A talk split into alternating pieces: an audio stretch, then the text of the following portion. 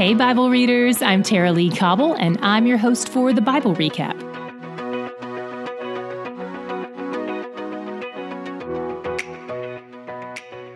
After all the tough times Jeremiah and the people have been through, today's reading was a breath of fresh air. It was filled with reminders of God's plan. I'm a planner, so I appreciate a good plan. And one of the most important aspects of planning is establishing a process. It's great to know you want to visit Europe, but you can't just book a hotel there. You have to book a flight, figure out how to get to the airport, figure out how to get from the airport to your hotel, make sure you're checking in after the last person has checked out, all kinds of details. Fortunately, nothing slips through the cracks with God. He's got his process all planned out, and it's seamless. I wanted to get a good overview of his plan, so I underlined all the things he says he will do for Judah and Israel in chapter 30. Here they are I will restore the fortunes of my people, I will bring them back to the land. I will break his yoke from off your neck. I will burst your bonds. I will raise up a king. I will save you. I am with you. I will make a full end of all the opposing nations. I will discipline you in just measure. I will not leave you unpunished. I have dealt you the blow of an enemy. I have done these things to you. I will make your predators into prey. I will restore health to you. I will heal your wounds. I will restore Jacob's fortunes. I will have compassion. I will multiply them. I will make them honored. I will punish their oppressors. I will make them draw near. I will be your God. That's a lot for Israel and Judah to go through. And on the surface, some of it may sound cruel, but this process is necessary in getting the scales to fall from their eyes and in softening their hearts. Yes, God is wounding them, but all his wounds are ways to heal. He can be trusted. He's taking us through the process. And if you've lived through anything challenging, you know that the processes we go through have a formative effect on us. They build character, they teach us what's important.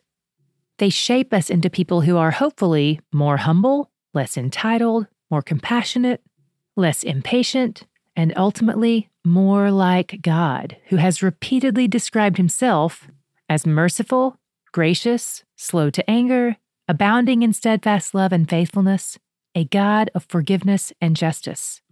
In verses 8 through 9, God talks about the captivity they're in, bound to Babylon, and he says he'll break their yokes eventually.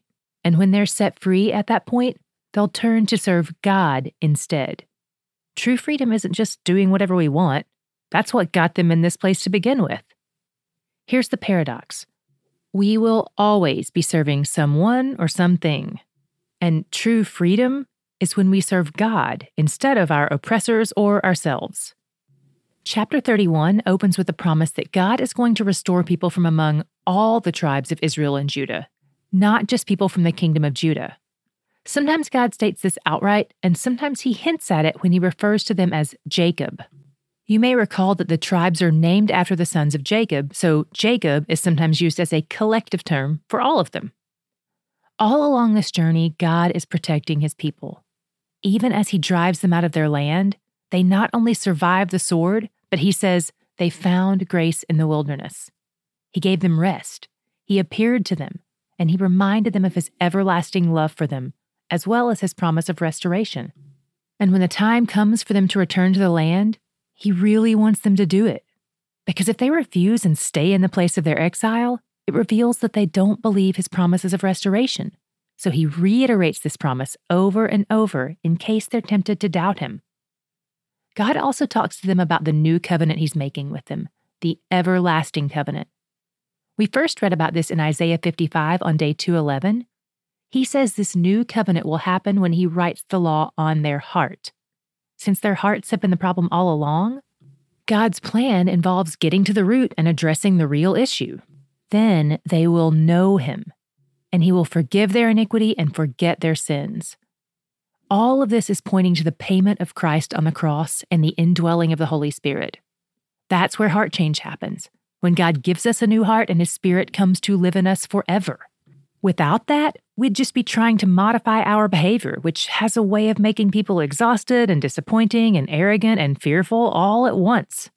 But the work of His Spirit in us is a different thing altogether. It brings peace.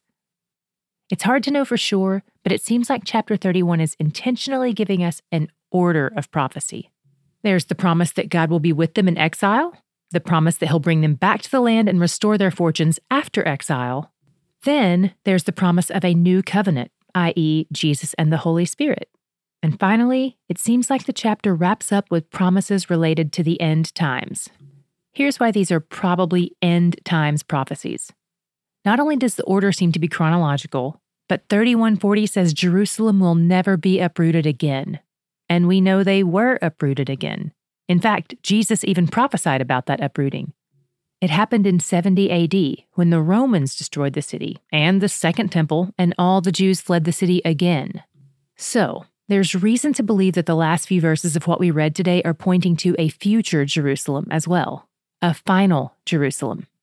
Remember how we've talked about God recreating heaven and earth, wiping them both clean of the effects of sin, and giving them a massive upgrade? It seems like part of the plan is focused on a new Jerusalem as well. This new Jerusalem is referenced in Revelation 3:12 and 21:2. Those verses make it sound like a place where the new heaven and the new earth are finally joined together, like heaven and earth fused to create it. Like the new Jerusalem is literally heaven on earth. It bears repeating I hold all my opinions and understandings of end times prophecies with an open hand. And your understanding may vary from mine, and that's okay. We're all still friends. But based on my current understanding, this is what it seems to me that Scripture indicates New heaven plus new earth equals New Jerusalem.